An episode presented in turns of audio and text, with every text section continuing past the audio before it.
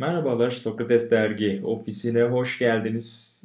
2018 Dünya Kupası'na artık 54 gün kaldı kupa hikayelerinde. Geri sayımı bugün 54 İsviçre ile devam edeceğiz. Macar futbolunun damga vurduğu 2. Dünya Savaşı sonrasındaki futbol düzlemini biraz konuşacağız ve elbette bizim için de özel olan o deneyime Türkiye'nin e, Dünya Kupası deneyimine de e, elbette yer vereceğiz. Her zaman olduğu gibi ben Buğra Balaban, sevgili İlhan Özgen'le birlikte bu podcast'te sizlerle birlikte olacağız.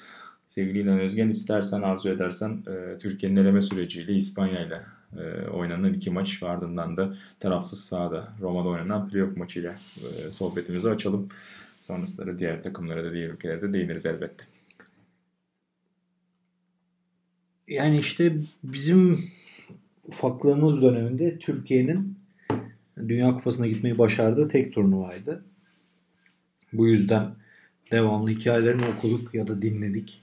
Çünkü 50 yıllarda işte bir iki sene sonra Macar takımını da yenen e, o önemli jenerasyona sahip oyunculardan kurulu Türk milli takımı. Tabii 56'da Metin Oktay falan da girmeye başlıyor artık takıma da burada onlar yok da.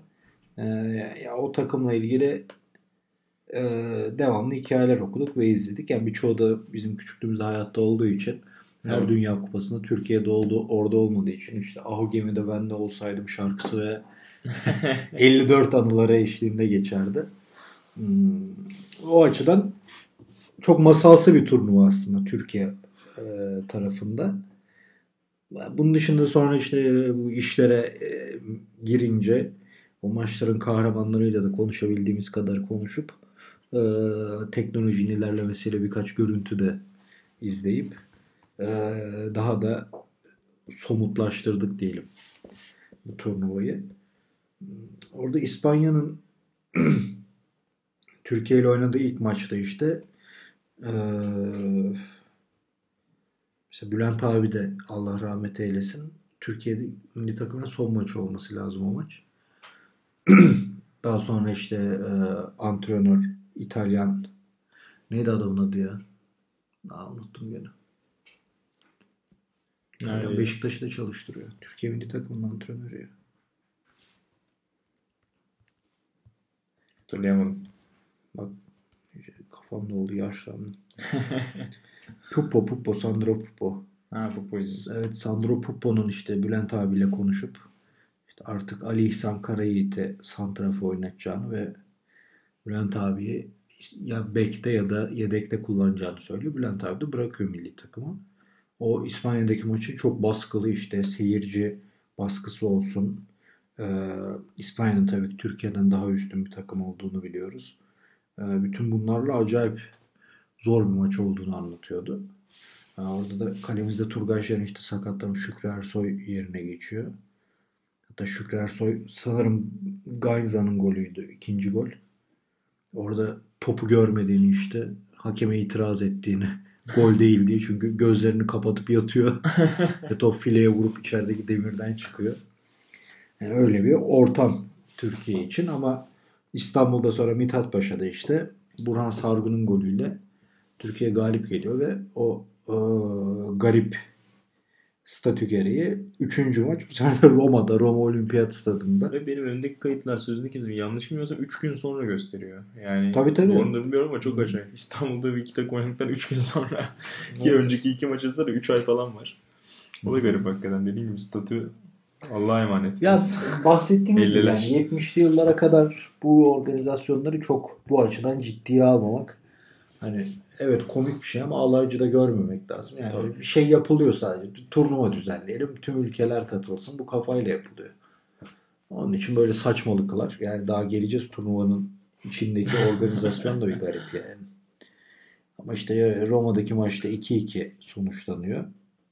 Ee, gene Burhan Sargın ve Suat Mamat'ın bir diğer önemli futbolcu, akrobatik e, oyunculardan ülke futbol tarihinin. Onların golleriyle 2-2 bitiyor ve işte o meşhur Franco belki de bu kadar masası olmasının sebebi bir İtalyan çocuğunun işte 14 yaşında orada stada girmiş normal olmayan yollardan onun tutulup e, Kur'an'ın çekilmesiyle onun çok da klas bir fotoğrafı vardır böyle sonradan renklendirilmiş. Franco sanırım Reha Erus da bir röportajı var ilerleyen yıllarda onu şey diye anlatıyor. Hmm, ben dışarı atacaklar beni tutup zannettim. Ama onlar kura çektireceğini söylediler filan. O dönem uzatma devresi de yok. Tabii, yani tabii. hani bazen var tabii de o şeyde playoff'ta düşünülmemiş. Maç beraber bitince. Onun kurasıyla kazanan taraf Türkiye oluyor. Yani her şey hakikaten yıllarca anlatılmak için düzenlenmiş bir şey gibi, hikaye gibi. Öyle bir e, macera başlıyor Türkiye için. Burada elemelerde bir diğer bence daha büyük bir hikaye Sarland e, takımıdır. İşte Ben de onu soracaktım sana. İkinci Dünya Savaşı'nda dan sonra Fransa'nın himayesinde bir ülke. Özerk bir ülke.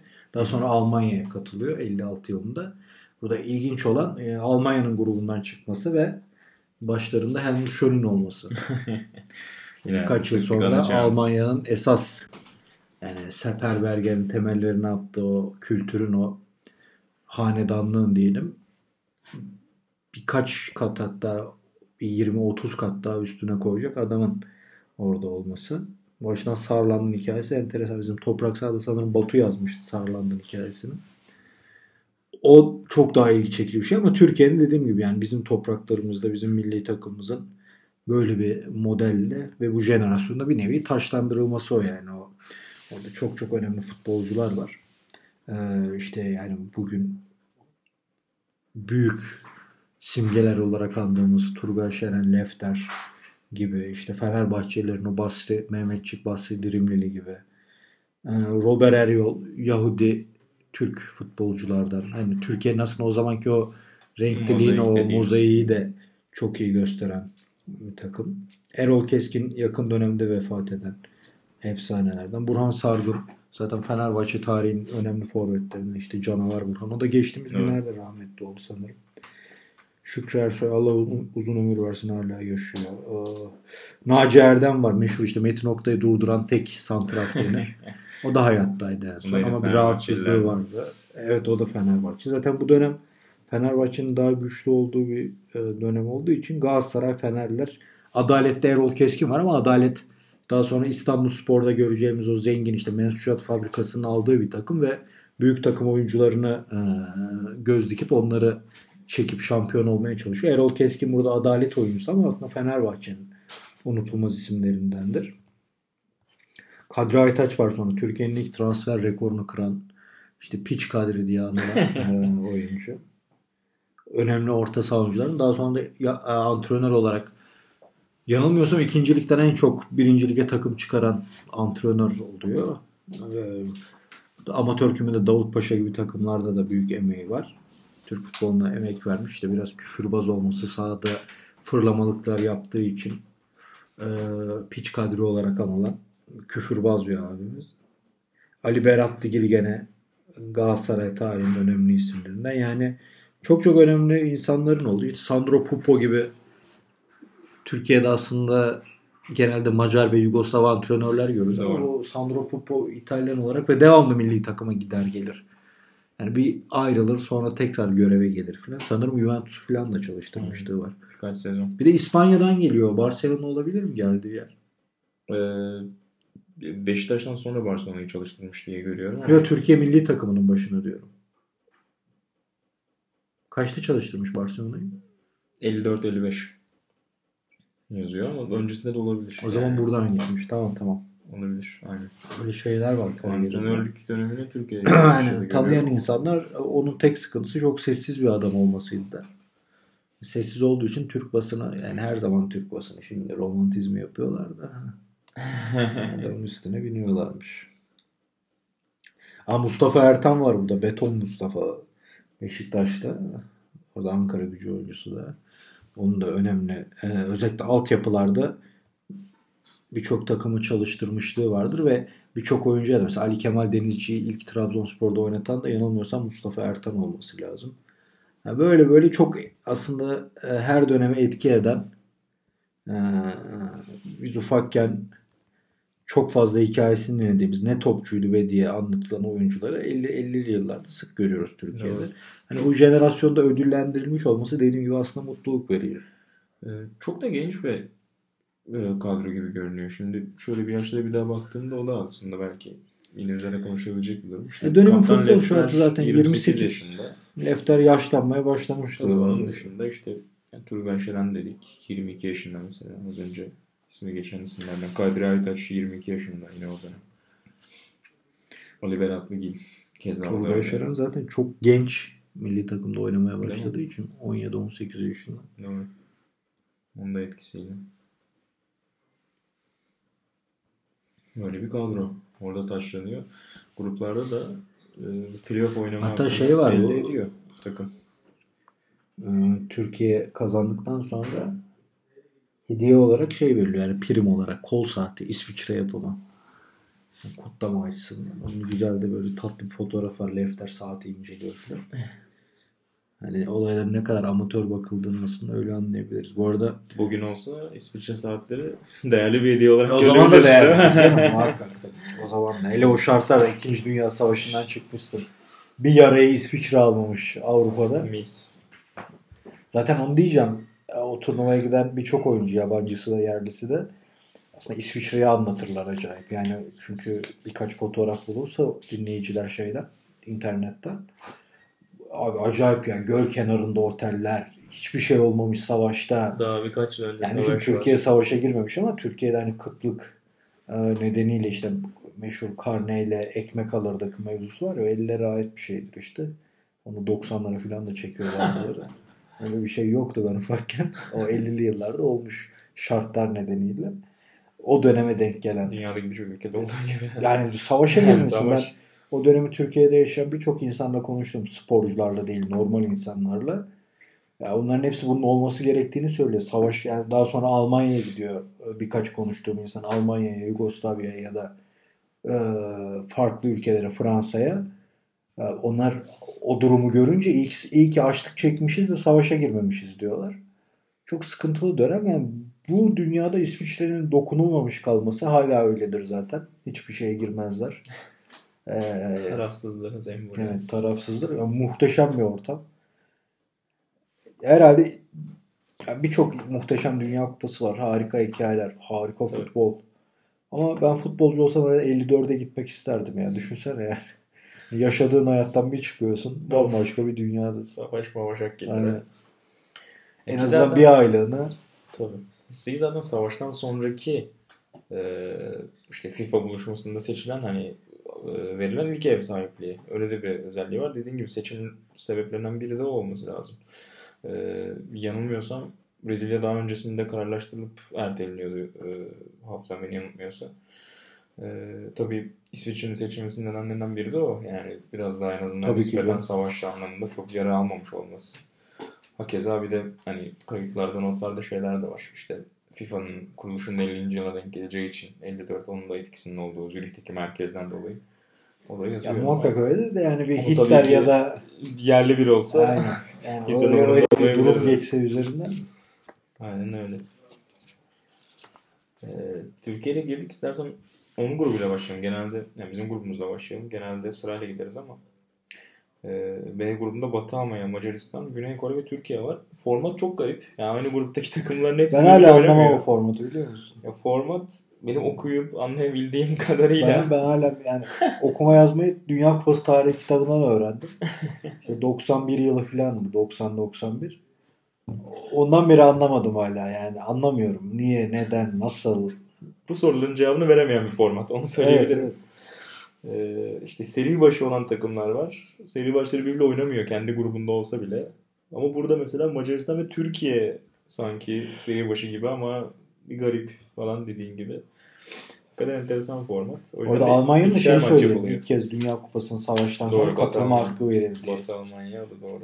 Ee, Nazi durumu nedeniyle, Nazi zulümü nedeniyle Almanya'nın bu hakkı alınıyor. Aynısı apartheid rejimi nedeniyle Güney Amerika, Tabii. Güney Afrika'ya da verilmiştir. 96 galiba katıldıkları Mandela'nın başkanlığından sonra ilk kupa kazandıkları kupa zaten. Afrika kupası. Afrika değil mi? Evet. Ee, bu benzeri bir durumda Almanya yaşanıyor. 54'te izni alıyor Almanya sonunda. Onunla da bağlantılı Ya şey işte, gerek seri Savaş döneminde konuştuk ya. Derval'in kitabında misal muhteşem anlatıyor o savaş yıllarını. İşte ne kadar küçük çocukların bile çalışmak zorunda olduğunu, yıkılan bir ülke, zedelenen bir imaj.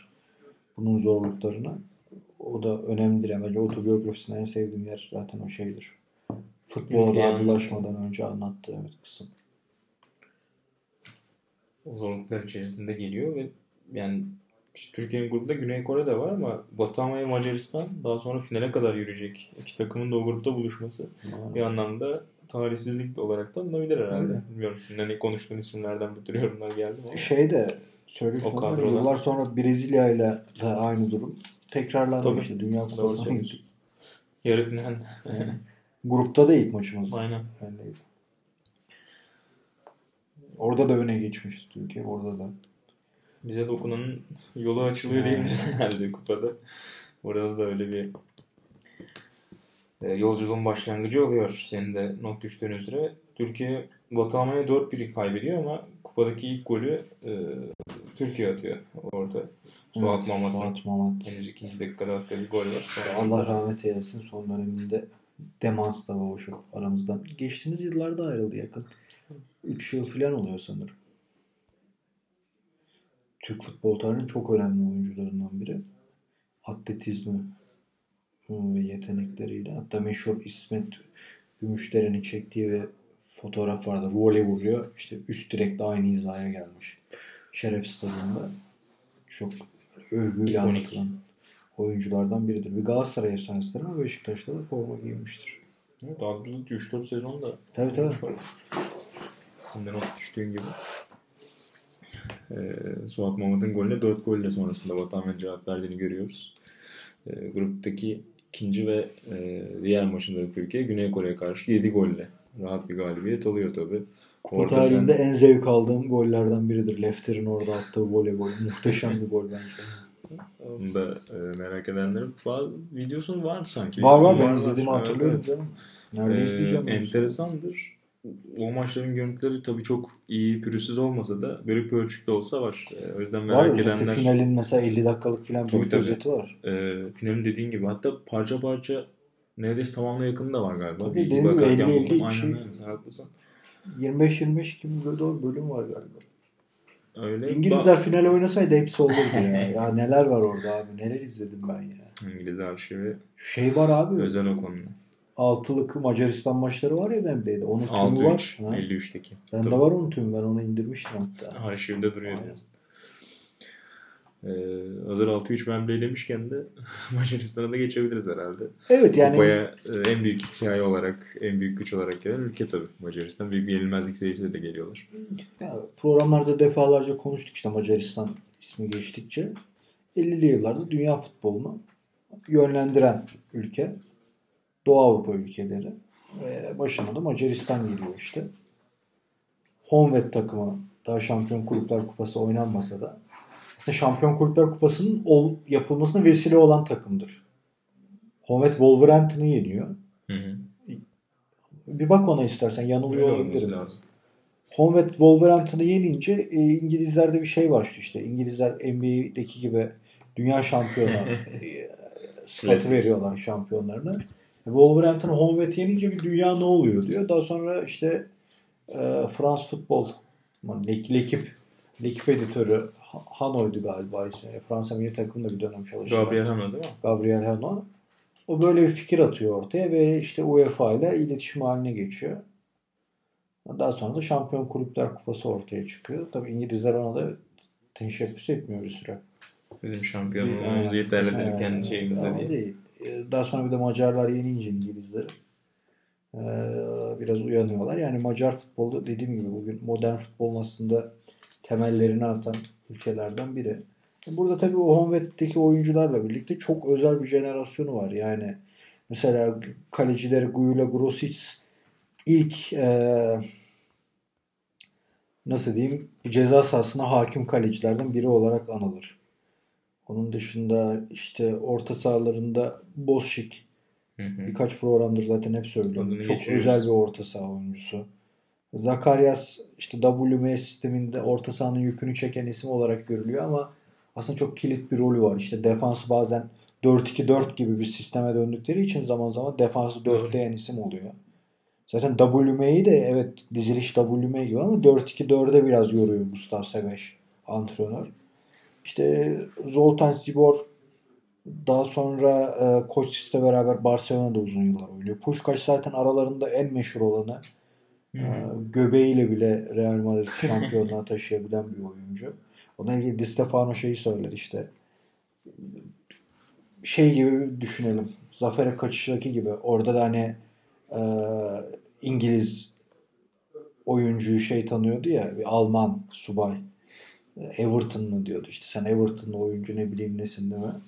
Burada da öyle bir durum var yani. insanlar biliyor Puşkaş'ı savaştan önce ama e, pardon savaş diyorum 50'lerde e, bu şeyin Macaristan'ın ele geçirmesinden önce ama bu kadar görülmemiş bir oyuncu.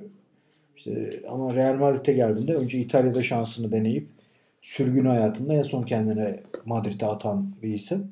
Orada Di Stefano onu gördüğünde bu muymuş Puşkaş diyor. Çünkü adamın göbeği var önünde yani bayağı bir göbekli.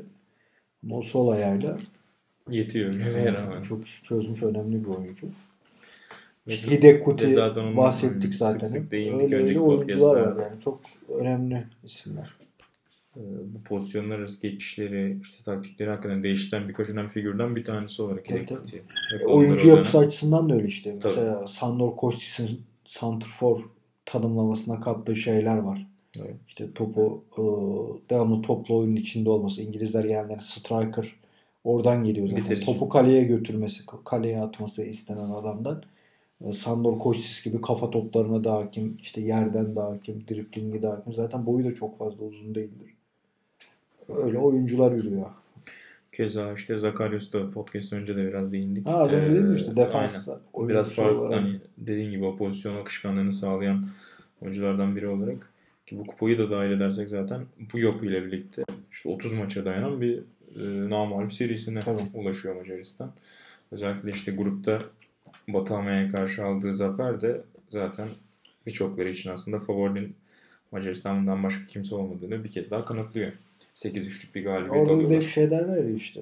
Sepper Berger yedek takım oynattı bir de. Hmm. Öyle şeyler de olur. İlerisi için biraz öyle evet. satranç hamlesi yaptığına dair notlar var. Ne kadar doğru bilinmez ama Koç'sin 4 golüyle Macarların uçtuğu bir kupa. Tabii yavaş yavaş işte geriye doğru gittikçe şu an mesela bu kupada özellikle gol sayılarının acayip seviyelere tabii, çıktığını tabii. görüyoruz. O da tabii ki işte dönemin futboluyla işte sistemlerinde senin az önce bahsettiğin gibi bol bol WM ile neredeyse her takımla oynamaya çalışıyor. Abi Arka Türkiye'de tarafın... 60'lı yılların sonuna kadar WM oynuyorlar yani. Yani o WM öyle bir sistem ki.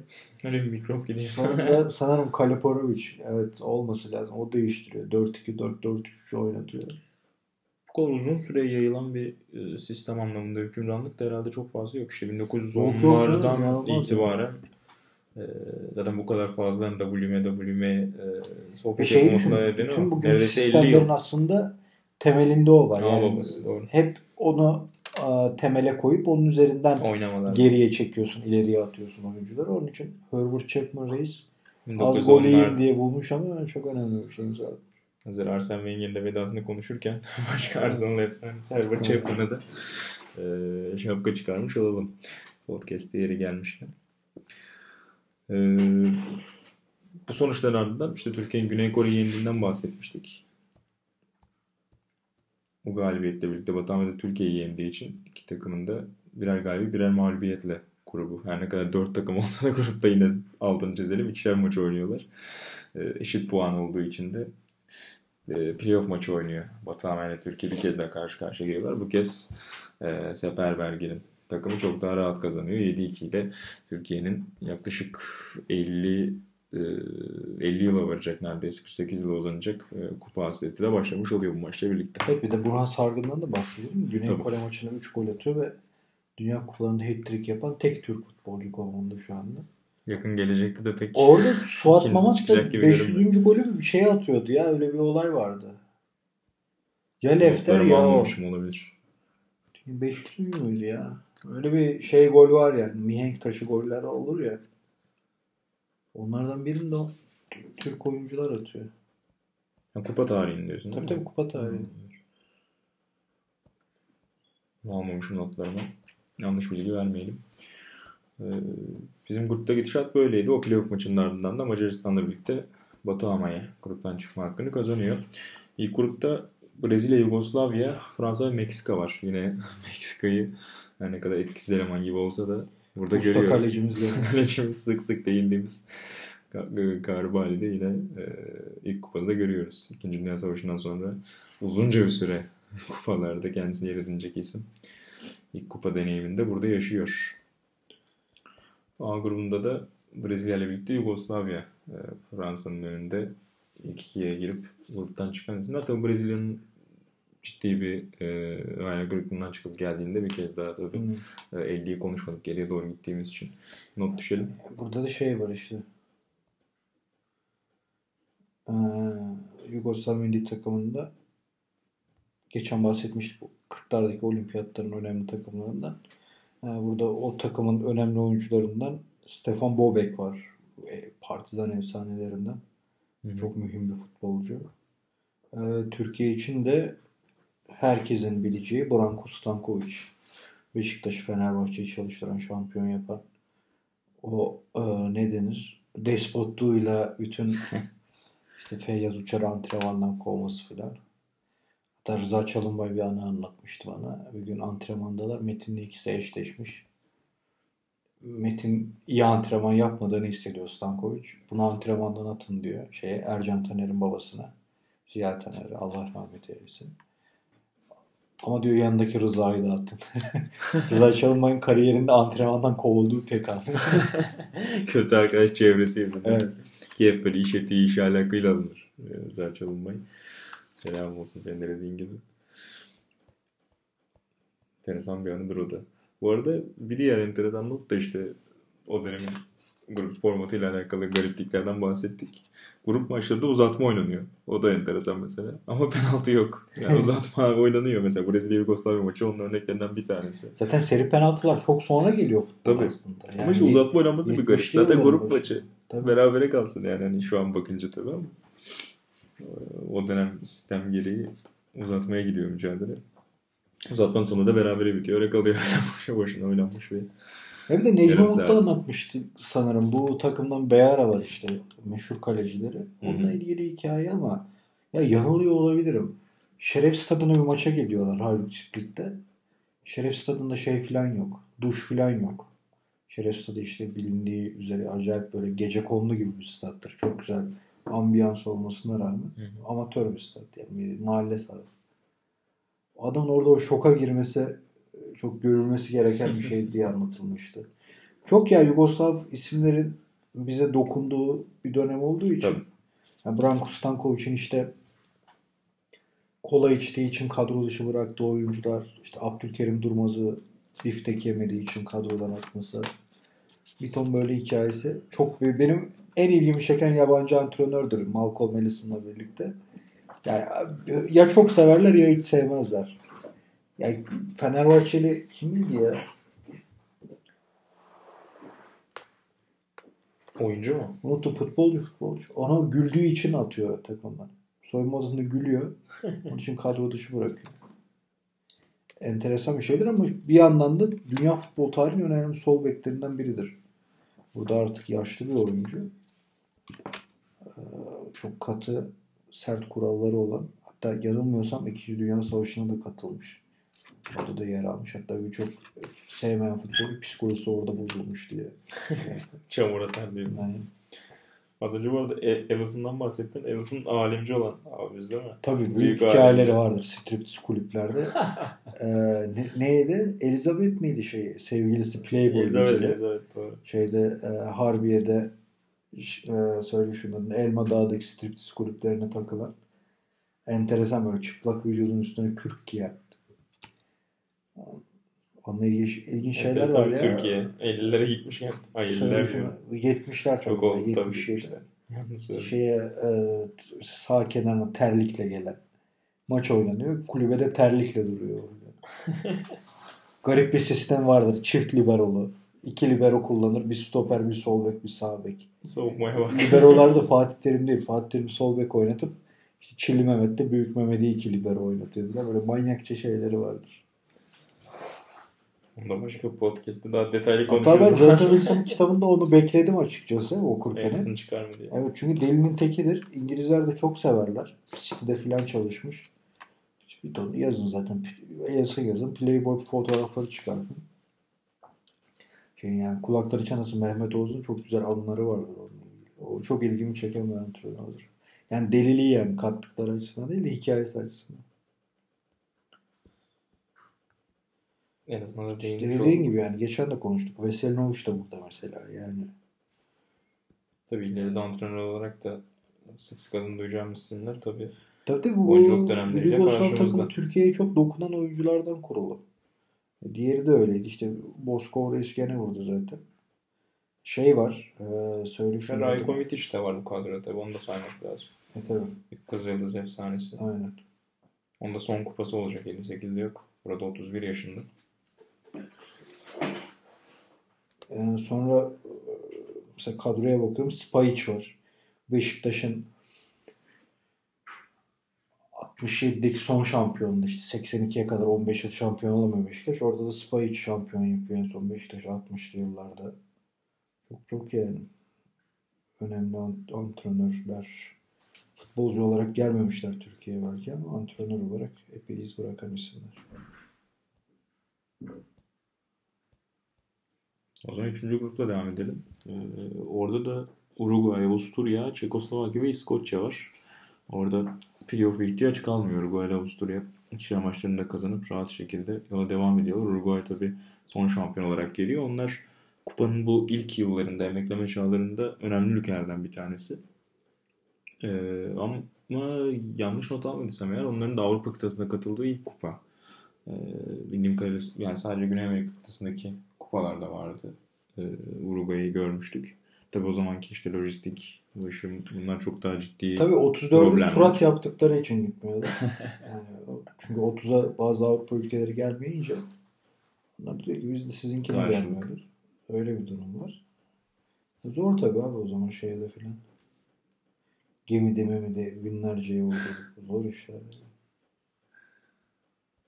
Bunlar da son şampiyon olarak geldikleri ee, İsviçre'de tura rahat şekilde çıkıyorlar Avusturya ile birlikte. Avusturya'nın da enteresan bir e, o dönem futbolunda yeri var aslında. Yani Tabii, sonrasında çok da işte müthiş takımı vardır ya öyle. Tabii. Uzun yıllar almıyoruz belki ama işte o savaş öncesi ve e, o dönemin, savaş dönemindeki futbolda onlar da önemli. Şimdi Uruguay'da burada şey. bir isim var. Ben kadroya bakınca zaten Varela falan şeyde konuşuruz. 50'de. Jose Santa Maria da Hmm. geçen bahsetmiştik Real Madrid'de. Adı geçmiş. Daha sonra İspanya milli takımında oynuyor. Ama Juan Alberto Schiaffino ismi İtalyan futbolu için de çok önemlidir. 54'te bu kupadan sonra yanılmıyorsam Milan'a gidiyor. Ve çok önemli işler yapıyor İtalya'da. Hatta Gianni Rivera'nın da yetiştiricisi olarak görülür. Çok muhteşem, çok efsane bir futbolcudur. Ki zaten şampiyon kadroda da vardı o 50'de yanılmıyorsun. Tabii tabii var. Uruguay'da. Tabii.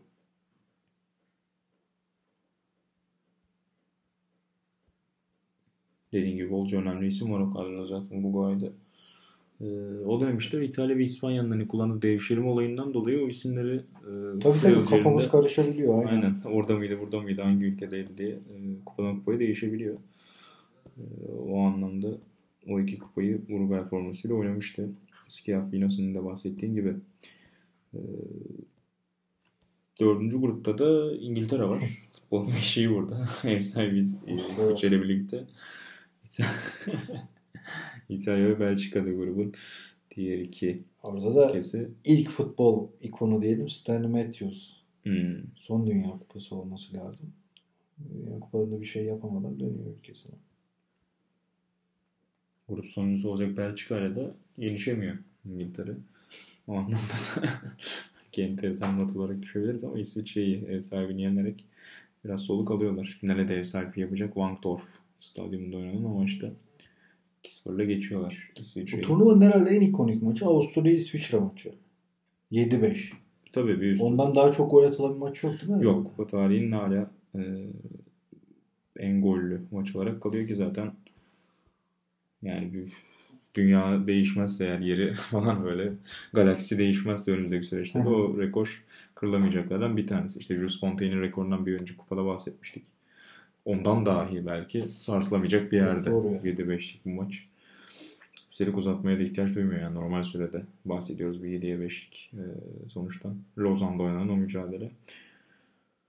E, çeyrek finallerde Batuhan Yugoslavya'yı 2-0 ile geçiyor. Diğer iki maç 4-2'lik skorlarla bitiyor. Orada Macaristan Brezilya maçına belki ufak bir parantez evet. açmak lazım. Yine Bankdorf stadyumunda oynanan işte Bern Savaşı olarak anılan hatta işte oyuncular arasındaki atışmaların, kavgaların maç sonunda da taşındığı, son düdükten sonra da yayıldığı.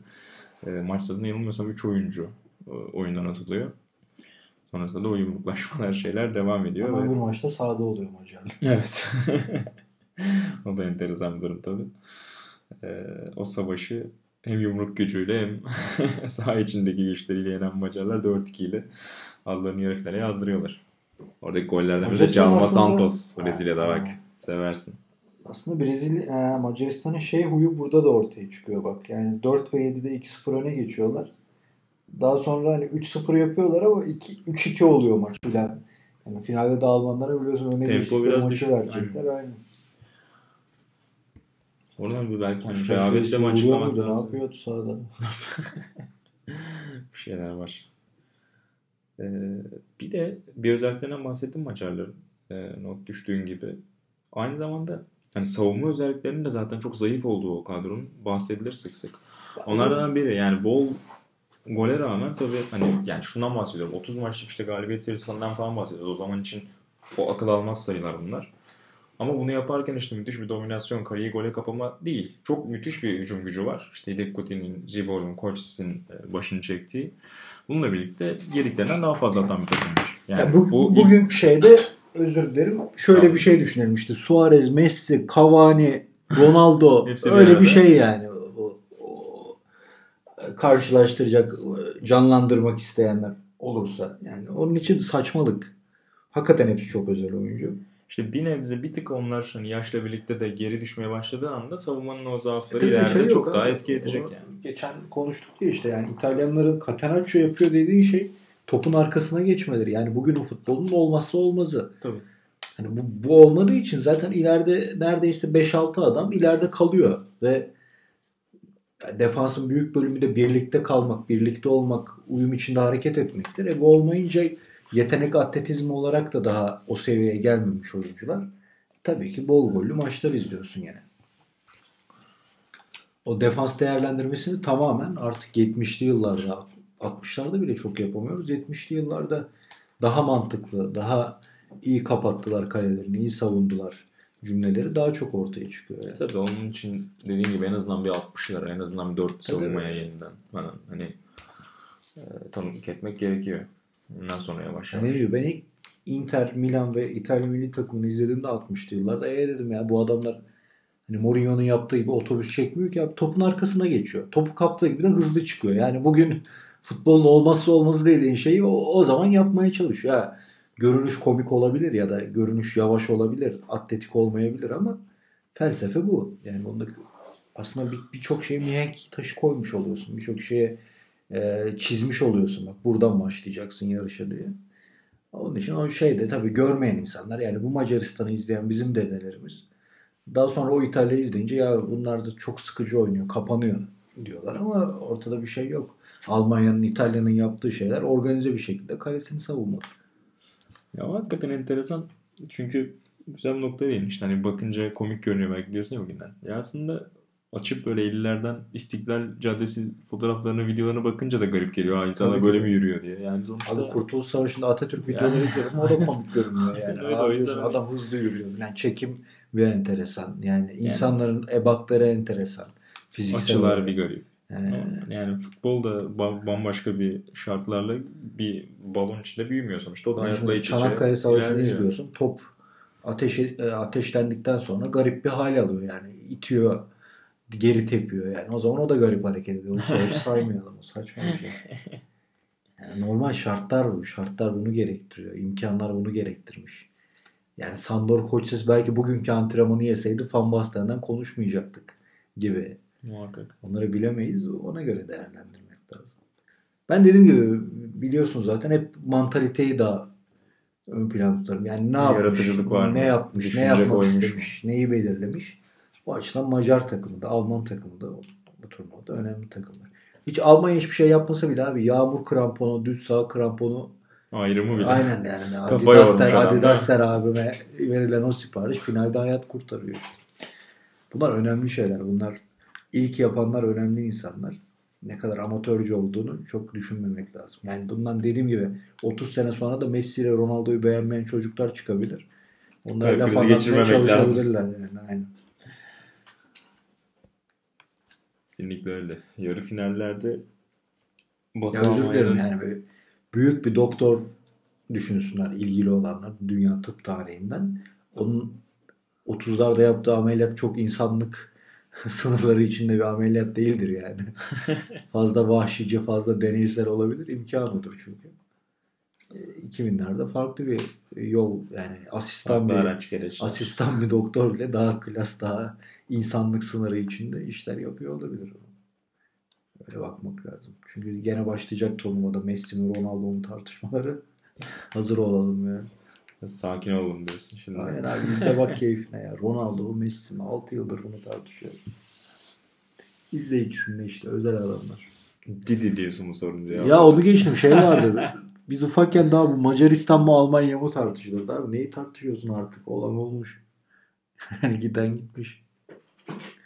Bir romantizm oluyor maalesef. Herkes kendi çocukluğundaki şeyleri daha renkli Oluyor hatırlıyor. ama ya Dünya Kupası'nı bugün konuştuğumuzda hikayelerden bahsediyorsak o bizi bağlayan hala ilgimizi çeken. Yani seninle oturup burada 97-98 Şampiyonlar Ligi'ni konuşmuyoruz. Konuşmayacağız da. Hani mesela bu sene Şampiyonlar Ligi'nde acayip şeyler oluyor değil mi? 5 sene sonra konuşacağız mı? Roma'nın Barcelona elediğini yazarsın belki. O da gidip Di Francesco ile konuşup o günü belki yazmak istersin yazarsan. Ama Dünya Kupası'nı konuşma nedenlerimiz arasında bunlar var işte. Yani ot- otursak mesela bir gün öyle bir şey de yapabiliriz. Kazanamayan en iyi takımlar onlar bile ayrı hikayeler yani. Tabii canım. Onun için çok bunlara kafa yormamak lazım. 74-78'de çok andık. İşte Hollanda. Tabii tabii. 54 82'yi Macarlar, andık. 82'yi andık. Çok var bolca takım var. Dediğim gibi belki kupa dönemlerine de şey Evet, pardon evet, savaş şeyler. savaş dönemlerini de öyle geçebiliriz. Arada birkaç geri sayımda İkinci Dünya Savaşı bizi de vuracak. Geri, geri sayımımızı. Orada belki bu tür formatlar yaparız. Ee, yarı finaller diyordum tam o, o muhabbetten önce. Batı Almanya 6-1 ile Avusturya'yı, Macarlar da 4-2 ile Uruguay'a geçiyor. Uzatma sonunda. İlk Macarların şöyle Uruguay bir maçında videosu var galiba. Var var. Ee, ya grup maçlarının bile işte hani Türkiye'yi mesela merak edenler muhakkak olacaktır. Açıp bakabilirler parça parça da olsa. Ee, Lefter'in golünü koyarız. Rahmetlinin aynen notunu aldım. Lefter Küçük Andonyadis'i. Bir de e, maç öncesi hakemin önünde kaptanların el sıkıştığı anlarda e, rahmetli Lefter'i Lewandowski'ye çok benzettim. Yandan profilden o burun, o bakış. Çene. Tabii Tabii biraz daha ufak bu arada. Evet biraz kısası ama de şöyle bir şey mi? Lefter, karizma benziyor. Yani. Lefter o Dünya Kupası'na gittiğinde artık uluslararası bir oyuncu yani. Fransa kariyerini, İtalya kariyerini geride bırakmış bir isim. Daha 28 yaşında diyoruz ama O dönem için aslında artık tabii son de dediğim. konuşur biz onu Kutay'la çok konuşuruz. Ben şeyi de çok abi 50'li yıllarda oynamış ne var? Lan daha zor 50'li yıllarda Avrupa'ya gitmek. Yani menajerin yok. Kimsenin nerede görecek? Bir ufak örnek mesela sözünü kestim. Kupadaki takımlara şöyle bakıldığında sadece İskoçların yabancı ülkede oynayan oyuncusu var. Yabancı ülke de İngiltere. Yani. Hani çok öyle İngilizler iyi sömürür. Aman. İskoçları, İrlandalıları öyle. aynen öyle. Ee, o yüzden hani o dönem için ne kadar imkansız bir şey oldu. İşte en iyi takım diyorsun. Tabii Macarlar diyorsun. Hepsi kendi ülkesinde Aynen öyle. Onların falan hepsini hesaba katmak lazım hakikaten. Ee, iyi not aklına geldi. Ondan notunu düşmüş oldum yeri gelmişken. Ee, Macarların ilk böyle ufaktan hani tökezlediği falan diyebileceğimiz uzatmaya giden maç işte. Uruguay maçı. Orada da mesela yine öne geçiyorlar. Geri geliyor rakip. Aynen.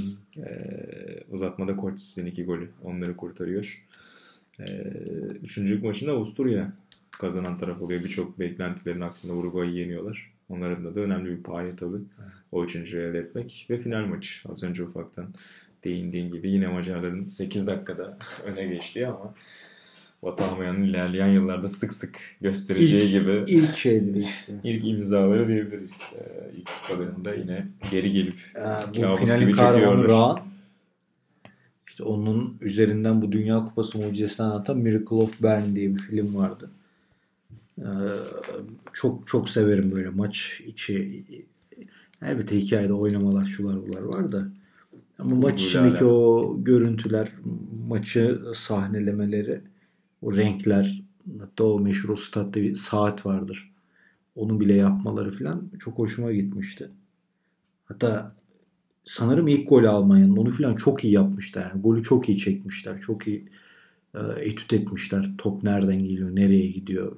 Hatta o filmin afişlerinden birinde kale arkasından o gol vardı galiba. İlk gol Morlock'un golü. Morlock'un golü olabilir evet. Ee, o filmi çok severim. Ben Almanya'nın da dediğim gibi bence finalin en büyük olayı Adidas'lerin o ayakkabı mevzusudur. Yani Yağışlı bir havada oynanıyor mücadele çünkü. İşte Puşkaş sakat zar zor oynadı söyledi. Hatta Almanların ona vurduğu falan sık sık da yani futbol oynuyorsun abi en tehlikeli adam oynamasın diye de biraz itersin kalkarsın yani. Hala Onda yani öyle şey şeylerden O şey centileciler orada başladı. Orada doğdu. Gentile vuruyor. E, İkonik final tabii. Yani mühim ilk en büyük e, kaybedenin çıktığı takım. Hiç bu kadar şey yok yani. Dünya futbol tarihine geçmiş bir kaybeden yok o kadar. Ve belki 58'de daha farklı bir Macaristan görecekken işte o talihsiz olaydan sonra bambaşka bir şey giden yavaş yavaş eriyen bir ülkeyi izleyeceğiz. E gibi tabi öyle olunca da bu isimler yurt dışına gidip kendilerini yurt dışında Yeni milli kanıtlamaya evet yeni milli takım, yeni kulüp hatta antrenörlük kariyerlerine orada devam etmeye başlayacaklar. Bu da yani 2. Dünya Savaşı kadar olmasa da özellikle futbolu üzerinden konuşursak futbolu çok fazla etkileyen siyasi olaylardan biri İlhan. Tabii. Ee, doğal futbolun ve dünya yapısının gelişimiyle de alakalı tabii ki. Yani Macar bunun bir adım geride kalması ayrı konu ama o anki özellikle o 10 yıla gerçekten de Tabii tabii senin bahsettiğin gibi yani Macar futbolu Ya 62'ye kadar favori eden. olacaktı büyük ihtimalle. Kesinlikle öyle. Ya bakma Türkiye onları yeniyor da orada şeyler var yani. Adamları getiriyorsun, bir İzmir'e götürüyorsun, Ankara'ya maça götürüyorsun, maç iptal oluyor. Bir daha gidiyorlar, bir daha geliyorlar filan. E, şey yok, Sandor Koçis filan orada yok sanırım. Bosçik var mı emin değilim. Birkaç oyuncusu yok yani o kadroda. Yani, yani çok önemli bir takım. E bence Almanlardan çok politikaya ya- ya- yazık etmiş insanlar yani. Almanya senin hoşuna gidecek diye yenilsin mi adam filan. Dediğin gibi yani. Ondan Ama şey biraz Sovyetler oluyor. bu, bu Almanya'nın da hikayesi hep basın ve Herberger'in ilişkisi üzerinden anlatılır. Yıllar sonra Beyerzot'ta bahsettiğimiz olay vardı ya burada da Herberger'in basınla devamlı e, kavgalı olduğu ve hani ilk Macaristan maçından sonra iyice bunun alevlendiği. Belki de o bahaneyle ben yedekleri oynattım gibi. e, Dahi olarak kendine Çünkü şampiyonlara baktığımızda biraz kervanı yolda düzen takımlar görürüz. 74'ü konuştuk. Doğru. 82'yi konuştuk. Evet takım kuruş kuruluşu açısından bir değişiklik yoktu ama oyuncu mentalitesi açısından bir değişiklik oluyordu. Onun için gruplardan sonrası daha önemli burada. Belki de hakikaten gruplardan nasıl olsa çıkarım Türkiye'yi ilk kere yenerim diye. Oraları biraz es geçip gerçekten şeye odaklandı. Orada da çünkü Almanya'yı bayağı tutulmaz görüyorsun yani. Atıp atıp Sonraki gidiyorlar. turlarda evet. Çok daha kararlı görünüyor Batuhan en sonraki şey, e, bölümlerde. Ran galibiyeti getiren gol de 84'te. Evet, onda sonlarda. çok küçük orada. 20'lerin başında da. Oradaki enteresan Ve noktalardan Fritz Walter işte ilk Almanların içi Aynen. patronunun kupayı kaldırdığı. 24 yaşındayım şu an şimdi ona bakıyordum. Bir de şey var işte o kupa finalinin sonunda Puşkaş'ın. Puşkaş'ın verilmeyen golü. Ha, Offside tabii olarak, tabii, aynen, offside aynen. olarak alınan. De Puşkaş'ın şeyi diyecektim ben. Ee, Fritz Walter tebrik etti yani böyle arkadan geliyordu. Ha, fotoğraf var galiba değil mi? Evet evet şeyden. Jules Rimet'den kupayı alacakken arkadan gelip elini sıkıp gidiyor falan. Ha, verilmeyen gol de enteresan da tabii biz aa, şey gördüğümüz için Azeri hakem var. Biz bayram oradan Tofik. Bayram var. Onun derbi maçındaki kararı. Bravo olsun aynen. Ona bayağı gülerek anlatmıştık önceki podcastlerde. Ee, ama şey enteresan hakikaten işte Almanlar artık kupayı yani sevinmeye başlarken Macarların hala itiraz etmesi son düdükten sonra orada maçın İngiliz hakemi William Ling'i. Tabii kolay değil yani finalde bugün de olsa benzer tepkiler görmek mümkün olabilir. Ee, dramatik o anlamda da bir sona imza atıyor. Macarların o zirve dönemi işte bu sayede dediğin gibi o biz birkaç yıl sonra olacak işgalle birlikte çok kısa sürüyor. Tabii, tabii. Ee, her ne kadar çalıştırıcı anlamında, futbol okulu bakış açısı anlamında birçok şey e, geleceğe yönelik katsalar da, miras bıraksalar da. Ama da arkalarında- bakma 60'larda bitmeye başlıyor artık yani. Onun da bir 10 senesi anca var yok. Yani ama sonuçta onların etkilediği, Tabii nüfuz ettiği çok yani. Bir sonraki jenerasyonu şekillendiriyor hiç şüphesiz. Yazılı kaynak olarak da çok fazla şey yazılmış yani Ma- Macarca falan. Enteresan. organizasyon anlamında da e, işte yönetim anlamında da iyi bir kupa olarak hani zaten işte savaş biteli daha 10 yıla yakın olmuş çok olmamış. E, Ona rağmen iyi bir iş çıkardıkları söyleniyor. Abi İsviçre'de bir şey yok. İsviçre'de. yani. Yok şu anlamda yani mesela işte hani pazarlama şeylerinden arada bahsettik ya Hmm. şarkı maskot onlardan bahsettik. Burada da mesela bir hatıra parası hikayesi Hmm, var. evet. Ne kadar statlar biraz küçük e, ve hasılat anlamında çok iyi sonuçlar bırakamasa da arkalarında işte o hatıra paralarıyla şununla bununla biraz daha e, getiri anlamında da iyi iş çıkarttıklarına dair organizasyon yönetiminin notlar var. Bunu da e, not olarak eklemiş olalım. 11 golle Sandor Kocsis gol kralı olarak. Belki Jus Fontaine delirmese bir Yani kupada iyi gol atmış da. Koccis'i başka anacağız ama Fontaine abi e, 58'de Bir konuştuğumuz de gibi. bana göre Dünya Kupası'nın en büyük efsanelerinden Halit abinin, Halit Kıvancı'nın da gittiği kupa olabilir bu arada. Olabilir bakmak lazım. Ona 50 bakmadım. 54'e abi. gidiyor çünkü Halit abi. Var röportaj Koçsis'te böyle bir evin girişinde bir fotoğrafı var. Göstermişti. Oradan kalması lazım onun. Onunla birlikte de e, yavaş yavaş podcast sonuna doğru geleceğiz herhalde. Va- Var mıydı atladığımız, eklemek istediğim bir şey? Şöyle bir bakıyorum. Benim notlarımda yok. Bende de bu kadar. Aynen inşallah bir şey unutmamışızdır herhalde. 54 dakikaya doğru da yaklaşmışken yavaş yavaş o zaman son birkaç podcast'te mini bir geleneğe çevirmeye çalıştığımız e, vedayı yapalım. E, peki bizden bu bölümde de e, sohbetimiz bu, bu şekilde. E, artık 54 gün kaldı. Yavaş yavaş sonaya doğru da yaklaşıyoruz. Heyecan da artıyor. E, birkaç gün sonra 1950 e, hikayeleriyle, 1950 macerasıyla yeniden sizler birlikte olacağız. Ben Buğra Balaban, İlhan Özgen'le birlikte. seçim özel mi Bu yapsak? podcast'te sizlerleydik. De Demirel mi konuşalım eskilerden? Peki belki de sürpriz bir seçim podcastiyle de erken seçim podcastiyle e, muhtemelen karşınızda olmayacağız ama e, yine de bekleyin diyelim ve saygılar sevgiler eşliğinde podcast'i kapatalım efendim. Görüşmek üzere.